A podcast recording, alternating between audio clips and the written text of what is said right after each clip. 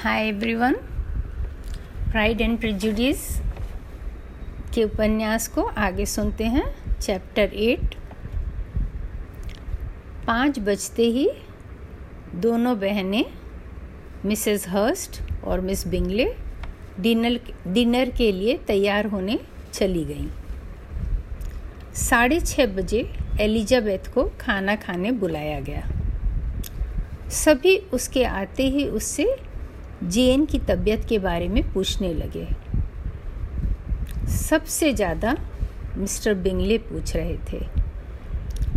पर एलिजाबेथ के पास उन्हें देने को कोई संतोषजनक जवाब न था, क्योंकि जेन की तबीयत अभी भी ठीक न थी। दोनों बहनों ने तीन चार बार कहा कि उन्हें यह सुनकर बहुत दुख हुआ। और सर्दी जुकाम कितना शॉकिंग और भयानक होता है। और उन दोनों को बीमार होना कितना बुरा लगता है। उसके बाद उन्हें फिर इस विषय में कोई बातें करने की याद नहीं आई। और एलिजाबेथ को फिर से उनकी जेन के सामने न होने पर उसके प्रति उदासीनता से, उनके प्रति जो नापसंदगी थी वह फिर उसके मन में घर करने लगी। पूरे घर के सदस्यों में सिर्फ़ उनके भाई से मिलकर एलिजाबेथ को प्रसन्नता होती थी। उसकी जेन के प्रति चिंता अपने आप सामने आती थी, स्पष्ट थी और एलिजाबेथ के प्रति भी उसका व्यवहार बहुत खुशनुमा था, जिससे एलिजाबेथ को ऐसा नहीं लगता था कि वह उनके घर में ज़बरदस्ती आई हुई है, जबकि उसे विश्वास था कि बाकी लोग उसके बारे में यही सोचते हैं। बाकी लोग उससे ज़्यादा बात भी नहीं कर रहे थे। मिस बिंगले, मिस्टर डार्सी से बातें करना पसंद करती थी और मिसेस हर्स्ट भी। मिस्टर हर्स्ट आलसी किस्म के इंसान थे जिन्हें खाना, पीना और ताश खेलना पसंद था। और जब एलिजाबेथ ने डिनर के समय एक एग्जॉटिक डिश के बजाय एक प्लेन डिश खाना पसंद किया तो उसके बाद मिस्टर हर्स्ट के पास उसे कहने को कुछ भी न रह गया। जैसे ही डिनर खत्म हुआ, वह उठकर जेन के पास चली गई। उसके कमरे से जाते ही मिस बिंगले उसकी बुराई करने लगी। उसमें शिष्टाचार बिल्कुल भी नहीं है। उसके व्यवहार से गर्व और अशिष्टता झलकती है। उसके पास बात, कोई बात ही नहीं है। न कोई अंदाज है, न कोई रुचि, न कोई सुंदरता। मिसेस हर्स्ट को भी ऐसा ही लग रहा था। उन्होंने कहा हाँ उसकी सिफारिश करने जैसा उसमें कुछ भी नहीं, सिवा इसके कि वह एक बहुत अच्छी चलने वाली है। वह काफ़ी दूर तक पैदल चल सकती है। मैं कभी भी नहीं भूलूँगी कि वह कैसी दिख रही थी आज सुबह, जब वह चलकर पहुँची थी। प्राय प्राय जंगली लग रही थी। हाँ लुईसा मिस बिंगले बोल उठी। वह जंगली ही लग रही थी। मैं बहुत मुश्किल से अपने चेहरे के भाव को संभाल पाई। कितनी बेतुकी बात है। ऐसे मौसम में यूँ आना, पूरे गाँव को घूमते हुए इस तरह आना कि उसकी बहन को जुकाम हो गया है। उसके बाल कैसे बेतरतीब हो रहे थे, हवा से बिखरे हुए। और हाँ उसका पेटीकोट देखा था क्या तुमने? कम से कम छः इंच कीचड़ से भरा हुआ था। उसने गाउन को नीचे रखा, नीचे खींच रखा था। फिर भी पेटीकोट दिख रहा था। बिंगले ने कहा, मिस्टर बिंगले ने कहा लुइसा तुमने सही वर्णन किया होगा, किंतु मुझे यह सब समझ में नहीं आया। मुझे लगा कि एलिजाबेथ बेनेट काफ़ी अच्छी लग रही थी जब वह कमरे में आई। मेरी नज़र उसके गंदे पेटीकोट तक गई ही नहीं। मिस्टर डार्सी, आपने तो ऑब्ज़र्व किया होगा, देखा होगा। मुझे इस बात का पक्का विश्वास है, मिस बिंगले बोल उठी। और मैं सोचती हूँ कि आप अपनी बहन को कभी भी इस तरह का प्रदर्शन करने करते हुए देखना पसंद नहीं करेंगे। बिल्कुल नहीं। यह छोटा सा जवाब था मिस्टर डार्सी का। मिसेस हर्स बोल उठी, तीन माइल, तीन मील पैदल चलना, या चार या पाँच, जो भी हो, टखने तक की गंदगी में। और वह भी अकेले। इसका मतलब क्या हुआ? मुझे लगता है वह अपने घमंडपूर्ण स्वतंत्रता को दिखाना चाहती है, जो घृणास्पद है। और जो कि छोटी जगह के लोगों में मिलता है, जो शालीनता से बिल्कुल इनडिफरेंट या उदासीन होते हैं। मिस्टर बिंगले ने कहा, इससे पता चलता है कि वह अपनी बहन को कितना प्यार करती है, और वह एक बहुत सुखद भाव है। मिस बिंगले ने कहा, मुझे लगता है मिस्टर डार्सी कि उसके इस एडवेंचर, उसके इस पैदल चल के आने से, उसकी सुंदर आँखों के प्रति आपकी प्रशंसा में कुछ कमी आई होगी? बिल्कुल भी नहीं, मिस्टर डार्सी का उत्तर था। इस पैदल चलने से उनमें और चमक आ गई थी। यह सुनकर थोड़े क्षण के लिए सभी चुप हो गए। फिर मिसेस हर्स्ट बोली मैं जेन बेनेट का बहुत सम्मान करती हूँ। वो सच में बहुत अच्छी है और मैं हृदय से कामना करती हूँ कि वह अच्छी तरह सेटल हो। अर्थात उसकी अच्छी जगह शादी हो। किंतु मुझे डर है कि ऐसा नहीं हो सकेगा। जैसे उसके माता पिता हैं और जितने गरीब उनके रिश्तेदार हैं। मैंने शायद तुम्हें यह कहते हुए सुना था कि उसके अंकल मैरिटन में वकील हैं और एक मामा हैं जो चीप साइड में कहीं रहते हैं। क्या बात है, और दोनों बहते, बहनें हंस पड़ी। यह उस समय के इंग्लैंड के मानसिकता को उजागर करती है, बिंगले ने कहा। अगर उनके इतने मामा हो कि पूरा चीप साइड भर जाए तो भी वे दोनों के मन भावन में एक रत्ती भी कमी ना आएगी। लेकिन उससे उनकी शादी अच्छी जगह हो, इस बात का अवसर कम हो जाएगा, मिस्टर डार्सी ने कहा। मिस्टर बिंगले ने इस बात का कोई जवाब नहीं दिया, किंतु दोनों बहनें बहुत खुशी से डार्सी के कथन को सहमति देने लगी और अपने मित्र के अरुचिकर रिश्तेदारों का थोड़ी और देर तक मज़ाक बनाती रहीं। उसके बाद अपनी दोस्त जेन के प्रति कोमलता की नवीकरण के साथ वे जेन के कमरे में गई और तब तक वहीं रुकी जब तक उन्हें कॉफ़ी पीने नहीं बुलाया गया। जेन अभी भी ठीक नहीं थी और एलिजाबेथ देर शाम तक वहीं बैठी रही। जब जेन सो गई, तब वह नीचे आई। इसलिए नहीं कि उसे खुशी मिल रही थी उन सबों से मिलकर, वरन इसलिए कि वह उचित व्यवहार था। ड्राइंग रूम में घुसते ही एलिजाबेथ ने देखा कि सभी लोग ताश खेल रहे हैं। उसे देखते ही उन लोगों ने उसे ताश खेलने को आमंत्रित किया। किंतु एलिजाबेथ को लगा कि वे शायद ज़्यादा पैसे से खेल रहे होंगे। इसीलिए उसने यह कहकर मना कर दिया कि वह थोड़ी ही देर के लिए नीचे आई है, इसलिए वह थोड़ी देर कोई किताब पढ़ लेंगी। मिस्टर हर्स्ट उसकी ओर आश्चर्य से देखने लगे। क्या तुम्हें ताश खेलने की बजाय किताब पढ़ना अच्छा लगता है ज़्यादा? बड़ी अजीब बात है। मिस बिंगले ने छूटते ही कहा, मिस एलिजाबेथ को ताश से नफरत है। वह एक अच्छी पाठक है और उन्हें और किसी चीज़ में आनंद नहीं आता। एलिजाबेथ ने जवाब दिया, मैं इस समीक्षा और प्रशंसा दोनों की हकदार नहीं हूँ। ना ही मैं एक महान पाठक हूँ और मुझे बहुत सारी चीज़ों में आनंद आता है। मिस्टर बिंगले बोल उठे, अपनी बहन की सेवा करके तुम्हें खुशी मिलती है और मुझे विश्वास है कि उसके जल्दी ही ठीक होने से तुम्हारी खुशी और बढ़ जाएगी। एलिजाबेथ ने मन से, हृदय से उनका धन्यवाद किया और एक मेज की ओर बढ़ गई, जहाँ कुछ किताबें रखी हुई थी।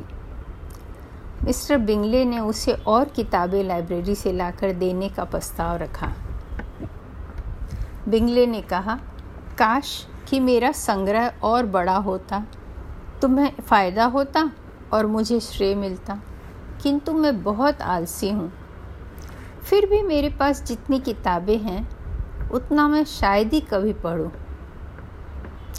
एलिजाबेथ ने उसे विश्वास दिलाया कि वहाँ जो किताबें हैं, उसके लिए काफ़ी हैं।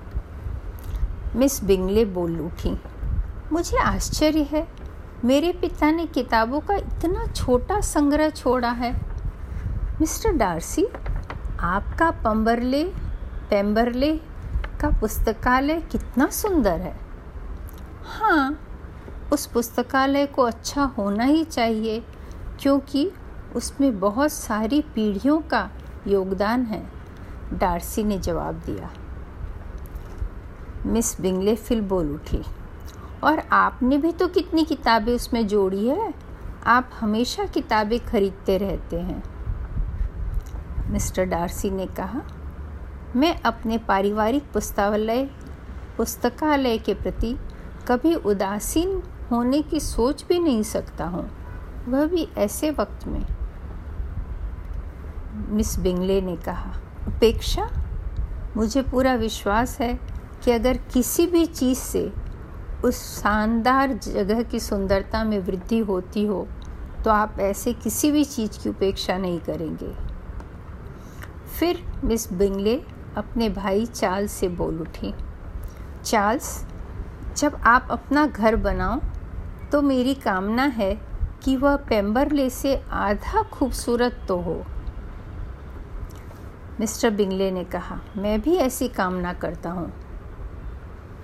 मिस बिंगले ने फिर से कहा, किंतु मैं आपको सुझाव दूँगी कि आप पेम्बरले के पास ज़मीन खरीदो और उसे मॉडल समझकर अपना घर बनाओ। मिस्टर बिंगले ने जवाब दिया हाँ मैं यकीनन पूरे मन से पेम्बरले को खरीद लूँगा अगर डार्सी उससे बेचेगा तो। मिस बिंगले परेशान होकर बोली, मैं यथार्थ की या संभावनाओं की बात कर रही हूँ, चार्ल्स? तो चार्ल्स ने जवाब दिया, यानी मिस्टर बिंगले ने, कैरोलाइन, मैं समझता हूँ, पेम्बरलिन को खरीदने की ज़्यादा संभावना हो सकती है बनस्पत की उसका नकल बनाया जाए। एलिजाबेथ इन बातों को सुनने में इतना रम गई कि वह किताब पर ध्यान नहीं दे पाई। तो उसने किताब बंद करके रख दिया और चार्ल्स और उसकी बड़ी बहन के पास जा खड़ी हुई और गेम देखने लगी। Miss miss Bingley, Mister Darcy से बात करने का कोई भी मौका नहीं छोड़ती थी। मिस बिंगले अभी मिस्टर डार्सी से पूछ रही थी, क्या मिस डार्सी, यानी उनकी बहन, वसंत से अब तक में और लंबी हुई है क्या? क्या वह मेरे जितनी लंबी होंगी? मिस्टर डार्सी ने जवाब दिया, मैं सोचता हूँ, होंगी। वह अभी मिस एलिजाबेथ बेनेट के कद की होगी या उससे थोड़ी लंबी? डार्सी ने जवाब दिया। मेरी उससे मिलने की बहुत इच्छा हो रही है। मुझे किसी से भी मिलकर इतनी खुशी नहीं मिलती जितना कि उससे मिलकर होती है। कितना खूबसूरत चेहरा है और कितने सुंदर मैनर्स मैं अपने अपने छोटे से उम्र में उसने कितना कुछ सीख लिया। पियानो तो वो बहुत ही अच्छा बजाती है। मिस बिंगले ने कहा। मिस्टर बिंगले ने जवाब दिया, मुझे बहुत आश्चर्य होता है इतनी छोटी उम्र में लड़कियाँ इतने, इतना धैर्य होता है कि वो सब कुछ सीख पाती हैं। सभी युवा लड़कियाँ बहुत निपुण हैं। मिस बिंगले उठ, बोल उठी, सभी युवा लड़कियाँ निपुण हैं? तुम क्या कहना चाहते हो, चार्ल्स? हाँ सभी लड़कियाँ, मैं ऐसा सोचता हूँ। वे सभी टेबल्स पेंट करती हैं स्क्रीन कवर बनाती हैं, पर्सेज नेट करती हैं। मैं शायद ही किसी को जानता हूँ जो कि वे सब नहीं, ये सब नहीं कर पाती हूँ। और ऐसा भी कभी नहीं हुआ कि मैं किसी लड़की से पहली बार मिला हूँ और ये सुनने न मिला हो कि वो बहुत ही एकम्प्लिस्ड है और निपुण है। डार्सी ने कहा, तुम्हारे एकम्प्लिसमेंट या निपुणता की जो सूची है, मैं उससे सहमत नहीं हूँ। यह सच है कि बहुत सारी लड़कियाँ स्क्रीन कवर बनाती हैं, पर्स नेट करती हैं, किंतु मैं उन्हें एकम्प्लिस्ड या निपुण नहीं समझता। मैं अपने सारे परिचितों में मुश्किल से आधे दर्जन लड़कियों को जानता हूँ, जो कि सब तरह से निपुण हैं। मिस बिंगले बोल उठी, मैं भी यही सोचती हूँ, एलिजाबेथ ने कहा। तब तो आप बहुत ज़्यादा विचार करते हैं कि कौन निपुण है और कौन नहीं। मिस्टर डार्सी ने कहा हाँ मैं बहुत ज़्यादा विचार करता हूँ। उनकी वफादार असिस्टेंट, अर्थात मिस बिंगले, उनकी हाँ में हाँ मिलाते हुए बोली, किसी को भी निपुण या माहिर नहीं समझा जा सकता, जब तक कि वह सामान्य लोगों की योग्यता से आसानी से बहुत ऊपर न हो। एक औरत जो संगीत को अच्छी तरह समझती हो अच्छा गाती हो, अच्छी चित्रकारी करती हो अच्छा नृत्य करती हो, आधुनिक भाषाएँ जानती हों, उसे निपुण कहा जा सकता है। किंतु इन सब के अलावा उसमें एक आकर्षण होना चाहिए, उसके मैनर्स प्रशंसनीय होना चाहिए, उसकी आवाज़ का टोन उसकी अभिव्यक्ति, उसके भाव सभी आकर्षक होना चाहिए। मिस्टर डार्सी ने जवाब दिया, ये सभी कलाएँ तो उसमें होना ही चाहिए, किंतु इसके अलावा उसे बहुत पढ़ने का शौक होना चाहिए कि उसके मस्तिष्क का पूर्ण विकास हो सके। एलिजाबेथ ने कहा, मुझे जरा भी आश्चर्य नहीं कि आप सिर्फ़ छह निपुण औरतों को जानते हैं। मुझे आश्चर्य है कि आप एक को भी जानते हैं। आप अपने ही लिंग पर इतना शक कर रही हैं? ऐसी औरतों की संभावना नहीं है? मिस बिंगले ने कहा। मिस एलिजाबेथ ने जवाब दिया, मैं कभी एक ऐसी औरत से नहीं मिली जिसमें ये सारे गुण हों। जैसा कि आप अभी वर्णन कर रही थी। मिस्टर मिसेस हर्स्ट और मिस बिंगले दोनों एक साथ एलिजाबेथ के उत्तर में छुपे हुए शक को अन्याय समझकर विरोध किया और कहने लगी, वे बहुत सारी ऐसी औरतों को जानती हैं जो ऊपर दिए गए वर्णन के अनुरूप हैं। मिस्टर हर्स ने सभी को ताश के खेल पर ध्यान देने पर ज़ोर दिया, बड़ी नापसंदगी से। तो बहस वहीं ख़त्म हो गई और फिर एलिजाबेथ वहाँ से चली गई। जैसे ही एलिजाबेथ वहाँ से बाहर गई और दरवाज़ा बंद किया, मिस बिंगले बोली, एलिजाबेथ बेनेट उन युवा स्त्रियों में से है जो अपने समलिंग के लोगों को नीचा बताकर दूसरे लिंग के लोगों को अपनी सिफारिश करती हैं और बहुत सारे पुरुष के साथ वो सफल भी होती हैं। किंतु मेरे विचार में यह एक तुच्छ तरीका है, एक नीचतापूर्ण कला। मिस्टर डार्सी ने कहा, निश्चित रूप से, क्योंकि ये उपरोक्त कथा उन्हें ही संबोधित कह कर, करके, कह कह कर किया गया था। सभी कलाओं में नीचता होती है जब स्त्रियाँ उसका उपयोग पुरुषों को पकड़ने के लिए या फंसाने के लिए करती हैं। जिसमें भी धूर्तता हो, वह पक्का ही निंदनीय है। मिस बिंगले को इस जवाब से पूर्णतः संतोष नहीं मिला। अतः उसने इस टॉपिक पर विश और बात करने को पसंद नहीं किया। एलिजाबेथ फिर वहाँ आई यह बताने के लिए कि उनकी बहन की तबीयत ज़्यादा ख़राब है और वह उसे छोड़कर नहीं जा पाएँगी। मिस्टर बिंगले ने तुरंत मिस्टर जोन्स को बुलाने के लिए भेजने को कहा, किंतु उनकी बहन आश्वस्त थी कि कंट्री या गाँव के डॉक्टर के इलाज से कुछ नहीं होगा और शहर से बड़े डॉक्टर को बुलाना चाहिए।